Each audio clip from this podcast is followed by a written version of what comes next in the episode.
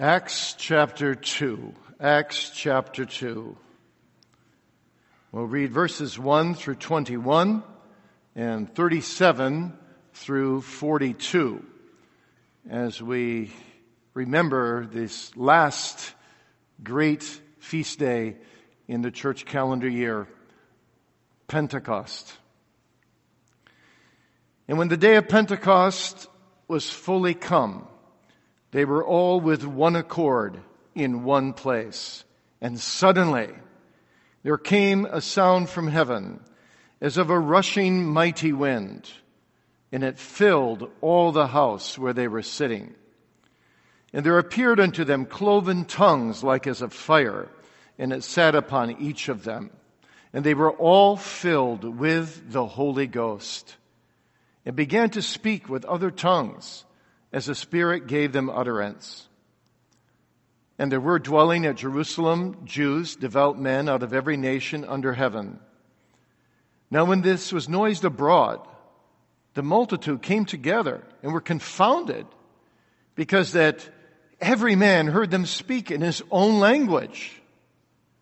They were all amazed and marveled, saying one to another, Behold, are not all these which speak Galileans? And how hear we every man in our own tongue wherein we were born? Parthians and Medes and Elamites and the dwellers in Mesopotamia and in Judea and Cappadocia, and Pontus and Asia, Phrygia and Pamphylia, in Egypt, and in the parts of Libya about Cyrene, and strangers of Rome, Jews and proselytes, Cretes and Arabians. We do hear them speak in our tongues the wonderful works of God. And they were all amazed and were in doubt, saying one to another, What meaneth this? Others, mocking, said, These men are full of new wine. But Peter, standing up with the eleven, lifted up his voice and said unto them, Ye men of Judea, and all ye that dwell at Jerusalem, be this known unto you, and hearken to my words. For these are not drunken as ye suppose, seeing it is but the third hour of the day. But this is that which was spoken by the prophet Joel. And it shall come to pass in the last days, saith God, I will pour out of my spirit upon all flesh, and your sons and your daughters shall prophesy, and your young men shall see visions, and your old men shall dream dreams, and on my servants and on my handmaidens I will pour out in those days of my spirit, and they shall prophesy, and I will show wonders in heaven above and signs in the earth beneath, blood and fire and vapor of smoke. The sun shall be turned into darkness and the moon into blood before that great and notable day of the Lord come. And it shall come to pass that whosoever shall call on the name of the Lord shall be saved. And then verses 37 to 42. Actually, in verse 37, after Peter twice uh, aims at their consciences and tells them, as we read in verse 36, that the Jesus who died, who rose again, who's the Messiah, they have crucified. They have crucified. And they interrupt his sermon. Their consciences are so overwhelmed. Now when they heard this, verse 37, they were pricked in their heart and said unto Peter and to the rest of the apostles, Men and brethren, what shall we do?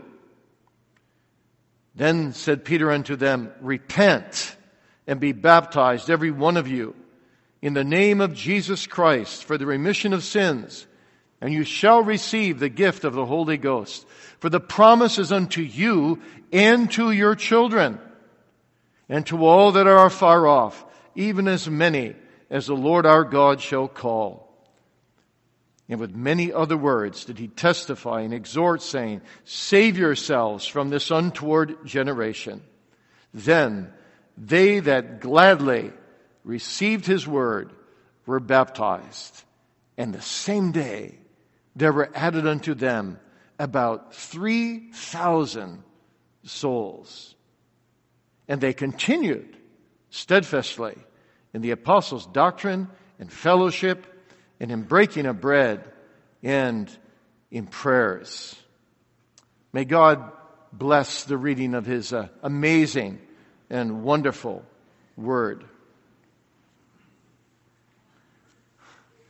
Pentecost, the outpouring of the Holy Spirit. What does it mean? What does it mean to be filled with the Holy Spirit? Well, we want to look at that with you tonight. From Acts 2 verse 4a, just these words, they were all filled with the Holy Ghost. So our theme tonight is being spirit filled. Being spirit filled, which is something that you need, boys and girls, and you teenagers, you parents, and you seniors. This is critical to be filled with the Spirit of God. So what does it mean? Five thoughts. Promised.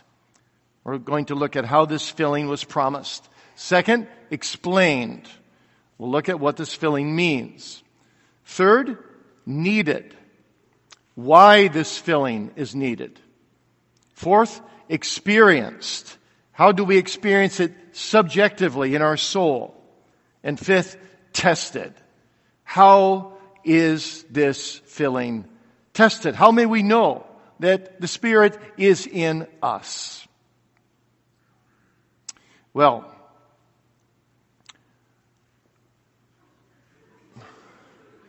reminds me of being in Brazil or Bali. I didn't think it would happen in Grand Rapids, but there are three feasts in Israel which every male had to attend once a year in Jerusalem. Each of these feasts were agriculturally significant, and each of them commemorated national events. There was the feast first of the unleavened bread, associated with the Passover, which was connected to the barley harvest. And it commemorated Israel's exodus from Egypt through the Red Sea.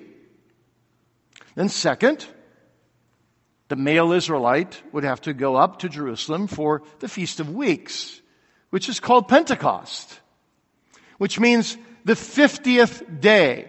The word Pentecost means 50. And that commemorates the giving of alms 50 days after the Exodus in conjunction with the wheat harvest. And then there is the Feast of Tabernacles, which was a, a general harvest festival that commemorated the time Israel had spent in the wilderness in tents. So on Pentecost, the 50th day after the Exodus, the Israelites brought their first fruits of the wheat harvest to God. And that was designed by God, no doubt, to typify the first fruits which would be reaped on the day of Pentecost, when 3,000 would be saved and brought into the doctrines of free and sovereign grace. So on that 50th day, what happened is that 120 of Jesus' disciples are gathered together in Jerusalem, waiting for the coming of the Spirit of Christ. Jesus told them he would send the Spirit. And now he does. And in John 14 through 16, he assured them that this comforter would come and take all things of Jesus and apply them and reveal them to his people and bring in a great spiritual harvest. The Spirit would reveal Christ to them in His fullness as Savior and as Lord. He would take the things of Jesus, convicting sinners of sin, of righteousness, and of judgment. That was His promise. But also, the Spirit is promised by the Father from all eternity. The Father solicited the promise of the Son to come and die for sinners, but also the Holy Spirit that He would come and work in sinners. The redemptive work of Christ, applying it to their lives and to their souls. And so on the day of Pentecost, this finally happened. The Spirit suddenly came exactly on that 50th day to be the feast, to bring the feast of Christ to the nations, to spread the gospel from one tiny little land and a few individuals all around the world, to multiply the church times 21 from 120 to 3,120 and by Acts 8 to 20,000 people, which were a lot of people in the world's population of that day. This is an amazing, amazing event. And so, from our perspective, in our day, it's hard for us to get our arms around how mega this day was in the Church of Christ. It was in a way like the day of resurrection. Jesus is alive. This is amazing. Jesus is alive. Astonishing. The validation of all of Christianity. But now, Christianity is no longer just a little, little religion in a small pinprick on the globe. Now it comes in all the languages and goes to all the people groups and it's going to go around the world to all the nations. Praise God for Pentecost. Praise God for the fulfillment of His promises. The Spirit comes suddenly.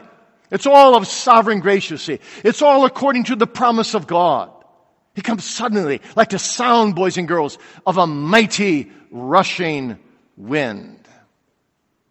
Now, it doesn't mean it was a literal wind, but it was a sound like a wind, like a great windstorm, and tongues like of fire. They weren't physical tongues of fire, but it looked like that, you see. The wind and the fire were symbols of the coming and the work of the Holy Spirit. And then the Bible says, and that's our text tonight, they were all filled with the Holy Ghost. That really is the grand apex text of this glorious feast of fulfillment that we call Pentecost.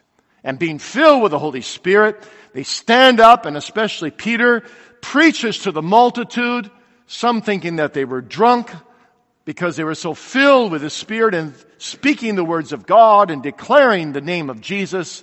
And Peter says, no, no, no, we are not drunk. It's but the third hour of the day. It's just nine o'clock in the morning. No one's been drinking. We are bringing to you the fulfillment of the promise of God, the words of Joel.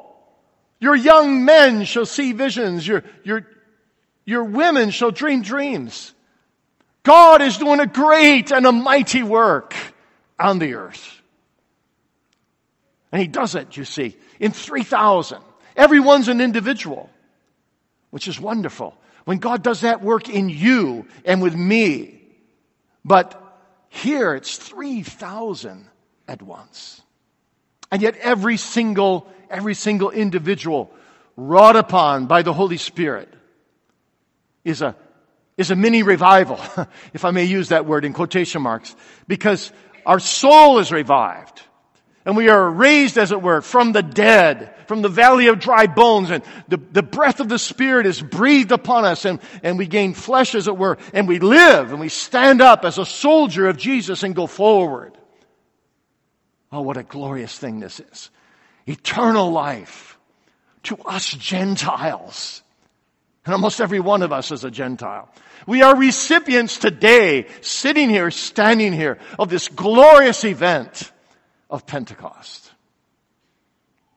This week we were in, in North Carolina, and uh, quite frankly, I was kind of overwhelmed with all the addresses I had to give there, and none of which I'd ever done before, and it, it just was, it was, it was heavy. But on the first day, I got cheered. A boy came up to me. He was 13 years old. And uh, he said, Dr. Beeke, I, I, I've wanted to meet you for five years. He was 13 years old. I wanted to meet you since I was eight. he said. I was reading through those series of books that you and uh, someone else wrote, Diana Kleyn wrote. And he said, when I was eight years old, I read through the first three volumes. And they were good stories, and I liked them a lot. But I, I, I, needed a savior for my soul. I came to volume four, and I read three stories in that volume that changed my life. And I confessed my sin before God. And I was able to embrace the Savior. And He's become my Savior. And I've wanted to tell you ever since. I'm so happy I can tell you.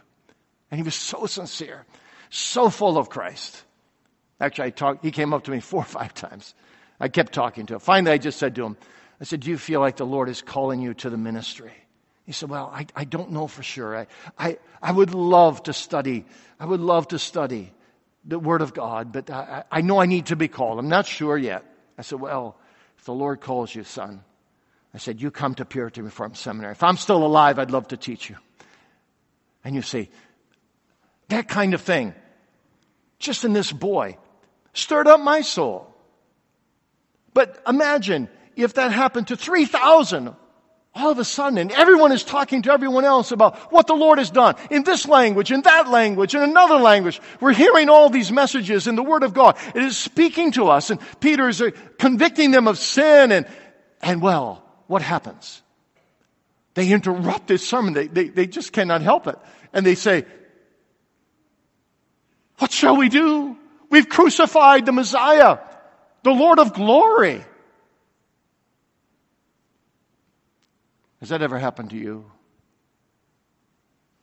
Have you ever been convicted that you've crucified the Lord of glory? Has the promise of the coming of the Holy Spirit ever been applied to you and the Spirit entered your life and changed you from within and gave you a new love and a new hatred, a hatred for sin and a love for Christ? It overwhelmed you. Maybe more gradually, maybe more suddenly, but you were wrought upon by the Spirit of God. Now, what does that mean, though? That's, that's our second point. Explained. What does it mean to be filled with the Holy Spirit? Well, it's important here to understand the difference between being filled objectively with the Spirit, that is, a transfer of your state from death to life, and being born again. Everyone who's born again is filled with the Spirit, objectively. From and that will be point four in this sermon, experiencing the consciousness of that feeling. There's a difference. One may know more of that experience than another. But every believer, that's key, every believer is filled with the Holy Spirit. Now, what do we mean by that? And that's important that we understand this. Let me give you three thoughts here. First of all, when someone is born again, you receive the whole Spirit. You receive the whole Spirit. Not partial. That was true even in the Old Testament age. You see, what happened in the Old Testament age is that the Spirit of God, the Spirit of God came upon Elizabeth. Luke 141. The babe leaped in her womb and Elizabeth was filled with the Holy Ghost. Uh, David was filled with the Holy Spirit. He said, take not thy Holy Spirit from me. Zacharias was filled with the Holy Spirit. Luke 167. John the Baptist, Luke 180, was filled with the Holy Spirit. You see, it's not something altogether new. What is new is that thousands were wrought upon simultaneously from all kinds of nations. That is new. And that is wonderful. That is astonishing. So, the Holy Spirit of God doesn't get parceled out by God by little bits and pieces. You see, He gives the Holy Spirit. Our Heidelberg Catechism says, what comfort is it to you that the Holy Spirit belongs to you? And the answer is, He's given to me to abide with me forever. So, this is encouraging. This is astonishing. God gives His Holy Spirit to indwell every believer. Paul says to the Ephesians, you are filled with all the fullness of God because the Spirit indwells you. And where the Spirit indwells, Jesus said, the Father and I shall come to take our abode with you. Now that is an astonishing truth to think that the Holy Spirit of God would indwell us, sinners though we be. So that's the first thought. Keep that in mind. Now, secondly, objectively again, when we receive the Holy Spirit, we receive in essence every spiritual blessing in Christ. Paul says it that way in Ephesians 1 verse 3. Believers are filled with every spiritual blessing in heavenly places in Christ Jesus. We may, not be conscious of them all. That will, that will come in time. Again, that's point four of this sermon. But objectively, every blessing in Christ Jesus, all the blessings of the covenant of grace, all the blessings of salvation are planted in seed form in every believer. They all belong to every believer. Like Theodore Beza said, when you tug at the necklace of all the benefits of grace and you can tug on one one pearl. There's a tug on all the rest. They all belong to you. Those whom he's predestined, he's called. Those whom he's called, he's justified. Those whom he's justified, he's sanctified. Those whom he's sanctified, he has glorified. Paul speaks of it in the past tense as if he's already in heaven because it's guaranteed, it's sure that every blessing of the Spirit accrues to every believer. That's why in Galatians 5, 22 and 23, you see the fruit of the Spirit. It doesn't say fruits of the Spirit are love, joy, peace, long suffering, gentleness, goodness, faith, like you can have one and not have another. No, they're like a cluster. It's fruit, singular. It's a package. The Spirit of God is not only given to every believer, but in that giving, every blessing of salvation is given as well. And thirdly, what that means then is that once we are born again, once we are transferred from death to life spiritually,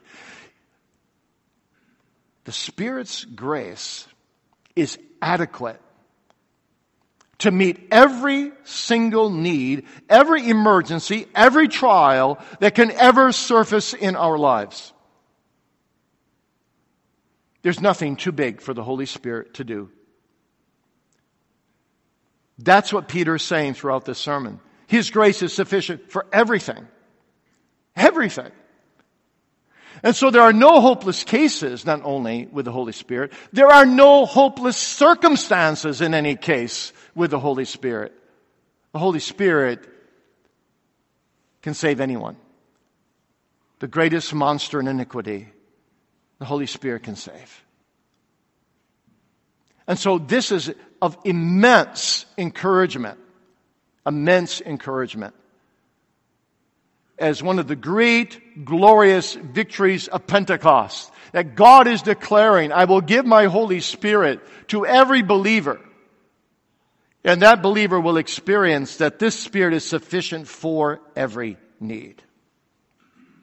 Now, what you're going to say, of course, is, but if this is true, why then, why then are God's people so varied in the, in the measure of their faith? Why are there so many ups and downs also in the lives of God's people? Why are there so many ongoing sins and struggles in their lives? Is it God's fault that somehow the Spirit doesn't always get the victory? And that sometimes we, we, we stumble and we, we fall and we, we aren't what we ought to be. Well, you see, the point is this. When we're born again, we get that Holy Spirit, but we also have an old nature that seems to want to keep on attacking us and attack the work of the Spirit. And so, once we're born again, we become active, as the canons of Dort say, in sanctification. We are called to work out our own salvation with fear and trembling. We are called to lean wholly upon the Spirit of God. We're called to live out of that Spirit and His abundance. We're called, Galatians 5 says, to walk in the Holy Spirit so that we don't fulfill the works of the flesh. But that can be a struggle. How to do that? A struggle against the old nature. But it's needed. It's a needed struggle. And we need the Holy Spirit, you see, in that struggle if we're going to be more than conquerors through Him that loved us. So that's point three tonight. Needed. Needed. Why is this filling of the Spirit needed? Because number one, you can't do anything without the Holy Spirit but sin. We're sinners. You don't just stumble once in a while. We're sinners without the Holy Spirit. That's why we need to be born again. We need to be transferred from death into life without the Holy Spirit. Well, these 3,000 wouldn't even have their heart pricked. They wouldn't have repented. They wouldn't have believed. You see, yes, we're called to repent. Yes, we're called to believe. But we can't give ourselves anything that we need. All our religion without the Holy Spirit is one huge sham. Only the Spirit can do what needs to have, we need to have done in us. We need the Spirit. We need the application of the Spirit to our heart and to our life. So just as it is impossible for anyone to be saved without the work of Christ on the cross, so it is impossible for sinners to be saved apart from the work of the Holy Spirit taking the things of the cross and applying them to us. So that's another reason why we need the Holy Spirit. We're dead. We're like a dry wilderness, like a valley of dry bones. You see, that's the beauty. That's the beauty of that, that boy coming up to me, telling me there was a radical change in his life. He, he came alive. He, he saw his only salvation in Christ. It was the Holy Spirit that did that to him. And he knows that. And you see, every believer confesses that. It's the Spirit of God. It's the Spirit of God who brought me from death to life. Now, that leads us then to our forethought. But how do we experience that subjectively? What does this mean? There's so much confusion on this today. Isn't that true? The charismatics today um, speak of the filling of the Spirit and, and, and, different degrees and second blessings and all kinds of strange phenomena with, with signs and, and speaking in tongues. And what do we make of all that? Sometimes we get accused uh, outside of our own churches of being a bit Pentecostal because we stress the experiential emphasis of the Holy Spirit. So, how do you understand this? Well, many churches today are so afraid of the Pentecostals and the charismatics and their gifts and signs that they just resort back only to the objective. And they don't talk about the need to experience anything. It's just, well, here's the Bible. Just believe what the Bible says and you're saved. But that doesn't transform your whole life, does it? Some of you sitting here have never been born again, but you believe the Bible is the Word of God from Genesis 1 to Revelation 22. You need to know salvation personally, of course. So here's the point the Pentecostalists are wrong when they stress you're really a higher Christian if you're speaking in tongues. Tongue speaking was just a temporary phenomena so that God could spread the gospel around the world in short order and then complete the sacred canon so that this book we call the Holy Bible and the 66 books, also the 27 books of the New Testament, could be canonized and declared, confirmed, attested by the church, so the church recognizes their inspiration. And we can say now we have the complete Word of God. And that word we bring in every language, oh yes. But we don't look to the phenomena of tongue speaking or other special phenomena because we have something that's more than sufficient. The Bible. Something that's bigger and better and more solid than human speaking in tongues.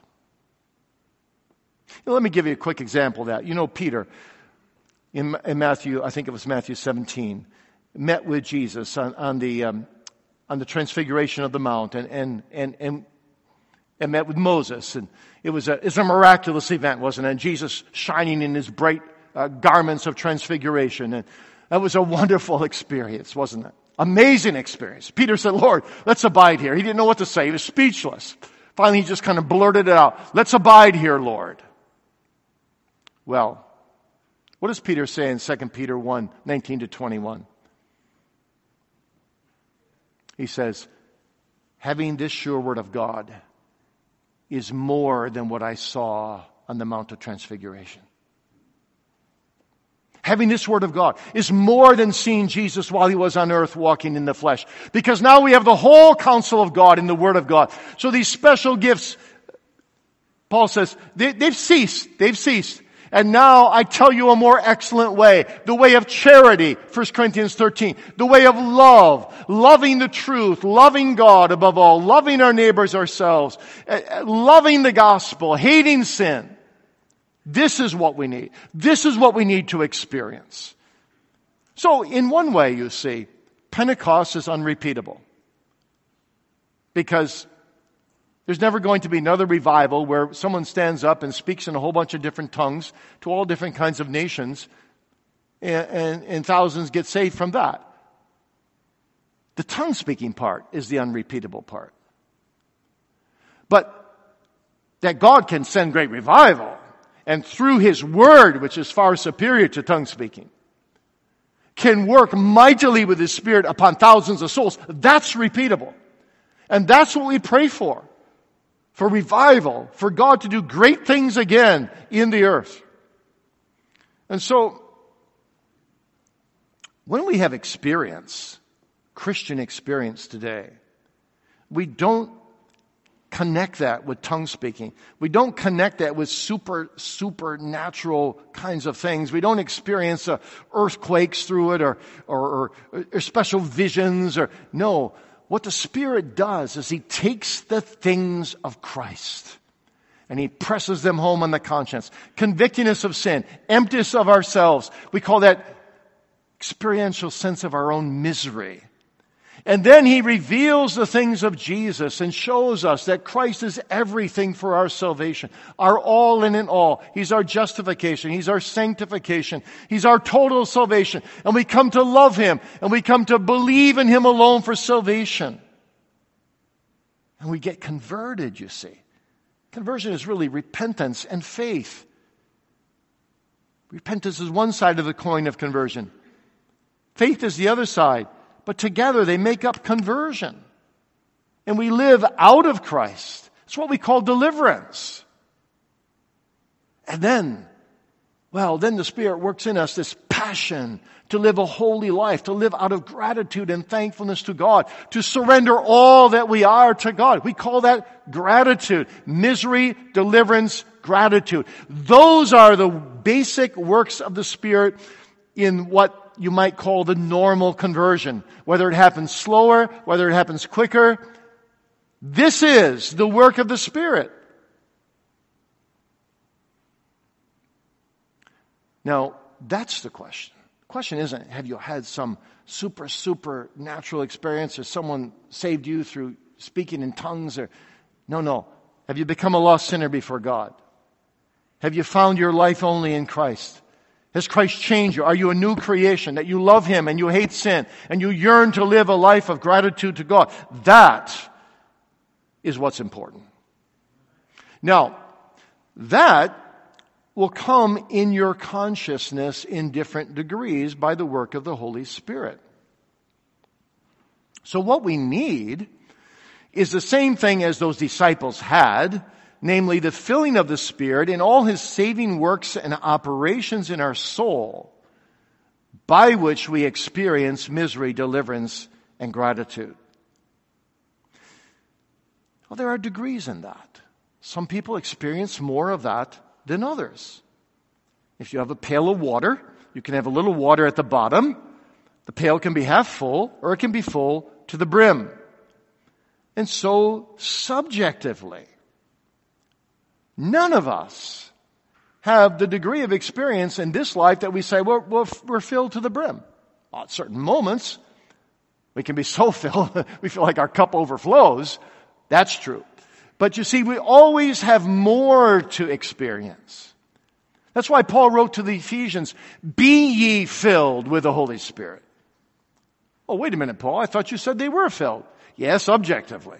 But subjectively, be filled with the Holy Spirit. Use the spiritual disciplines God gives for that consciousness of filling and, and, and seek to ascertain more, seek to apprehend more of the blessings of Christ for your own soul. Be filled with the Spirit, Ephesians. And you see, that's where we, we go to work in sanctification and we search the scriptures and we, we depend on the Holy Spirit to, to fill us and to be conscious of that filling so that we might become poor in spirit and mourn, mourn after sin and be meek and hunger and thirst after righteousness and become peacemakers and, and all the beatitudes of the, of the, of the, that Jesus gave in Matthew 5. So what happens when the Holy Spirit works in us? is he gives us, may I call it this? An eye in our soul, a soul's eye, a soul's eye. In the midst of our need and in the midst of the conviction of our sin, to see that the Savior of the world, the Lord Jesus Christ, is sufficient for our every need, that He's come to save sinners. He's able to. He's willing to. He's mighty to save. And when we see that, whether it's more sudden or whether it's more gradual isn't the point. The point is that this becomes a reality. And we learn that there's no hope in me, no hope in my righteousness. All my hope is in Jesus Christ. That's the pouring out of the Spirit in your soul subjectively so that you see Him as the one you need, as the one who has everything you need, as the healing balm for all your diseases, as the hiding place for your protection against the wrath of God, as the only righteousness that can satisfy the justice of God. You see, it's all in Jesus. And your soul's eye is just filled with the things of Christ. Whose work is that? Did you give that to yourself? no way. Would the devil ever give that? No way. This is the work of the Holy Spirit. You're emptied of your own righteousness. You're filled with the righteousness of Christ. And the Spirit, then you see, leads you to see this not only, but to welcome this. To welcome this. Not just a soul's eye, but may I say it this way a soul's welcome to this Christ so that you become completely satisfied with Jesus. And that's when you, you experience a conscious filling of Christ in the soul by the filling of the Spirit. And so when the Spirit really works, He makes Christ not only necessary, but He makes Christ beautiful and precious, altogether lovely. And you say, I've tasted His love. I've seen His beauty. He's everything to me. And your life is changed, forever changed in the consciousness of your soul. And everything of this world goes strangely dim. this world is not attractive anymore. If someone says to you, oh, well, to be a Christian is a, is a restrictive life, a narrow life, young people, uh, a sad life, and you can't do this and you can't do, you say, what? What? This world is a sad life. This world is a restricted life. It's just little tiny puny me. But when I have Christ, I have the God of the universe as my God. This is a rich life. This is a glorious life. This is a beautiful life. And the Spirit begins to fill us, you see, with the things of Christ. And how glorious, how wonderful, this is. And, and, this is what can kill our lukewarmness and our worldly mindedness and our unbelief and our backslidings and, and, and gives us strength to turn away from temptations. And then we want to continue in this, don't we? We want to do verse 42. We want to continue in the apostles' doctrine and in the breaking of bread and in fellowship and prayers. We gladly, verse 41 says, receive the word and were added to the church daily, such as should be saved, verse 47. And then we continue in it. And we love to come up to church then, don't we? We love to worship God in His house. We love to open the Bible. We love to, to bend our knees. Now, it doesn't mean that there aren't times of struggle. It Doesn't mean that there aren't times of sin. Oh yes, every day. The old man. Don't forget the old nature. But you see, there's a new life. There's a new life. And we know what we've experienced. We know the joy of the Lord. And when we miss that, we grieve. We grieve. So that's what happens. When the Spirit fills you, you have a new joy. You have a new sorrow over sin. He's given to you. He regenerates you. He abides with you. He's your life in Christ. You have an advocate in heaven pleading your case. You have an advocate in your own soul pleading your case. Jesus Christ, the Spirit of Christ. You have a double advocateship with the Father. And you learn, you learn to rejoice in the Spirit and in the Christ and in the Father. And the triune God becomes precious to you. And you say with Rutherford, I know not which divine person I love the most, but this I know, I love them all and I need each of them. And you're filled up. You're filled up more and more with these glorious things of salvation in the triune God. Now, you may ask the question, but how how do I know for sure? There are three things. There, there, are many more, but I'm going to give you three marks by which you may test. Am I a recipient of the saving work of the Holy Spirit? Three marks that you will always find in the life of a believer. Sometimes greater measure than others, yes.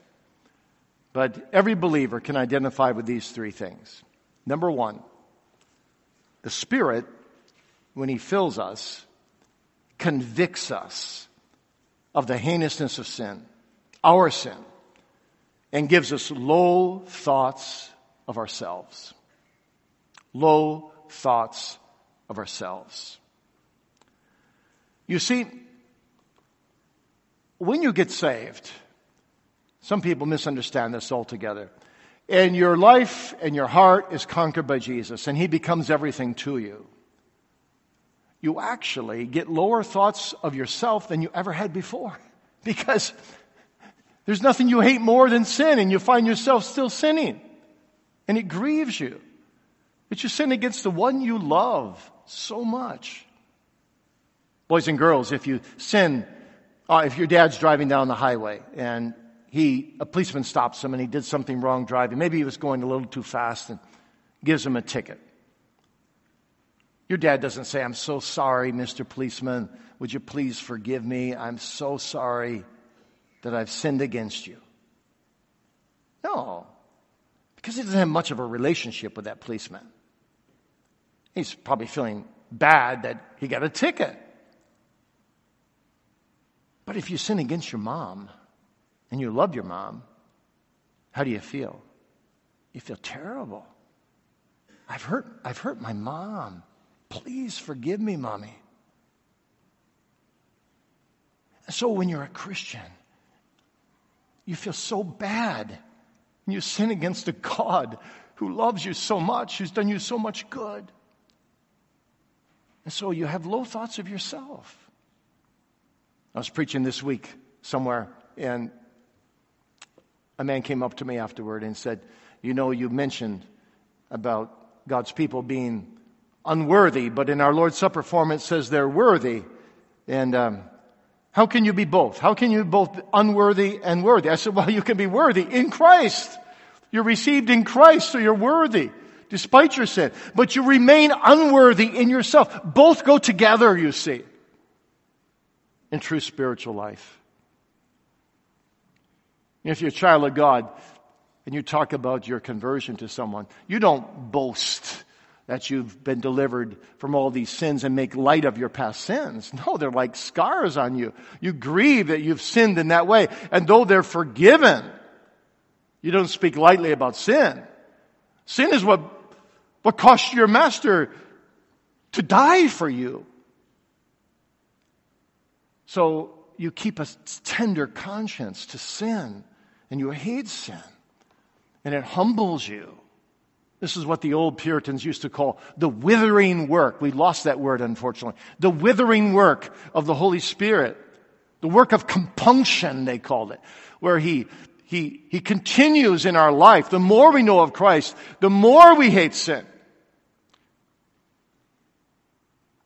And that withering work just strips us down of all our own righteousness so that more and more and more we learn to say, I am nothing at all, but Jesus Christ is my all and in all. Do you know something of that withering work of the Holy Spirit? You decrease, John the Baptist says, and He increases. Happens at the same time. It's like two boys being on the both ends of a slider, right? One, one end, one end goes up, the other end goes down. Same time. The more I think of Christ, the less I think of myself. That's what the Holy Spirit does. So part of his filling work is, in a sense, if I may say it this way, an emptying work. Emptying us of self. So that room is made to fill us with the things of Jesus. Now, some of you, some of you, I'm afraid, are still in your natural state of deadness. It's not just that you're backsliding. It's not just that you're giving in to temptation from time to time. It's not just that you, you, well, you're desensitizing your conscience. But you, you've never known, you've never known what it means to be really emptied of all your own righteousness and to desperately need the righteousness of Christ as your total salvation, then you're lost. Then you're lost. You need this Holy Spirit. You need to cry out, Spirit of God, come, come Pentecostal Spirit, and work that mighty work in me. Show me who I am. Convict me of my sin. Repent and believe the gospel, as Peter said to the crowd. Well, that's Mark 1. Uh, test, test number two is, I hinted at that already. If, if you're being filled with Christ, you will have high thoughts of Jesus. High thoughts of Jesus. You see, the amazing truth about Pentecost is that even on Pentecost, the spotlight of God's Word is not really on the Spirit per se, but it's on Jesus Christ. Holy Spirit is like a, like a floodlight. You know, when someone unveils a statue, for example, there's a floodlight that comes on the statue. So when it's unveiled, you, you gasp at the beauty of that statue. But you see, that's what happens in the soul. When Jesus takes the things of Christ and reveals them to us, we, we, we suck in our breath with astonishment. He would really, he would really do that? He would really suffer and die and rise again and intercede? He would really intercede for me from moment to moment, Hebrews 7.25? to keep me in his ways? This is astonishing. He'd be thinking of me every single moment at the right hand of the Father. What kind of love is this? He would adopt me into the family. He'd be my elder brother and bring me into the family to my God and my Father. This is astonishing. And you have high thoughts of Jesus. well, he just fills your mind. He fills your soul. He fills your love. He fills your life. He's, he's everything to you. That's the Spirit's work. See, then you, you couldn't live a week without Him. You, you can't live without Him. You can't die without Him. You, you can't go forward without Him. You just need Him. You, you, you can't imagine life without Jesus Christ. Because He's your total salvation. Without Him, you're just a hell-bound sinner to come under the wrath of God. He's your total substitute, your Savior, your sanctifier, all and in all, says Paul. That's how you know you're being filled with the Spirit. Your thoughts about yourself are getting lower and lower and lower. You look back at your life five years ago and you say, you know what? I thought more of myself back then than I do now. But I thought less of Jesus back then than I do now. That means you're growing in grace. That means you're being filled with the Holy Spirit. He must increase. I must decrease. Thirdly, there is this thing, for lack of a better term, I'm just going to call, I'm going to use the words of Jonathan Edwards here, a sense of divine beauty. A sense of divine beauty. Edwards put it this way also a sense of divine things. Now, what did he mean by that? Well, he meant that when you come to fall out of love with yourself and into love with Jesus, that what happens is all your senses get aroused. Your, your, your spiritual taste, if I may say it that way, your spiritual sight, your spiritual touch, your, your, your, your spiritual mind, your spiritual thoughts, all, all your spiritual will, all who you are all gets touched by this sense of divine things. You, you no longer belong to yourself. You belong to the faithful Savior, Jesus Christ. As you get filled by the Spirit, you, you, you, you don't see yourself anymore. It's just walking by yourself through life. It's, it's, it's the beauty of God that fills you. And you want, you want it to fill you more. You, you say with David, one thing have I desired of the Lord, that will I seek after, that I may dwell in the house of the Lord all the days of my life. And behold the beauty of the Lord. He's so beautiful.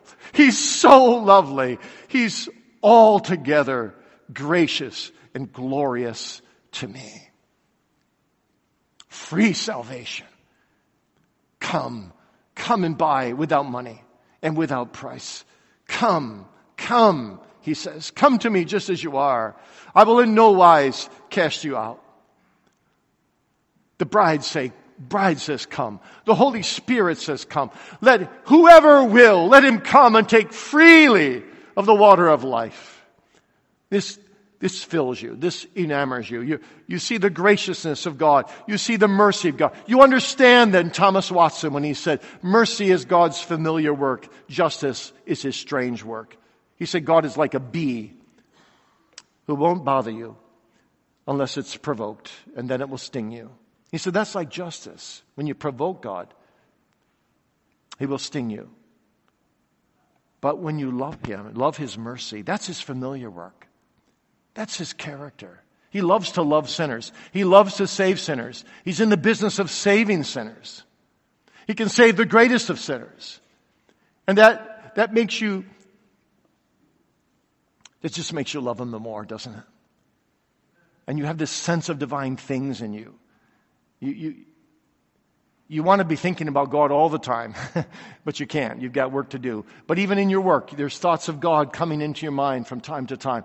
And, and, and, the more you think of Him, and the more you read of Him in the Word, and the more you meditate on Him, and the more sermons you hear, and, and, the, and the more spiritual disciplines you use, and the more good books you read, it, it's just like Christ becomes bigger and bigger and bigger. God becomes big and man becomes small. This is what Edwards called the sense of divine beauty. Is God beautiful to you? Is His mercy so beautiful to you? Do you love it so much you can't live without it? This is the Holy Spirit filling you with the things of God.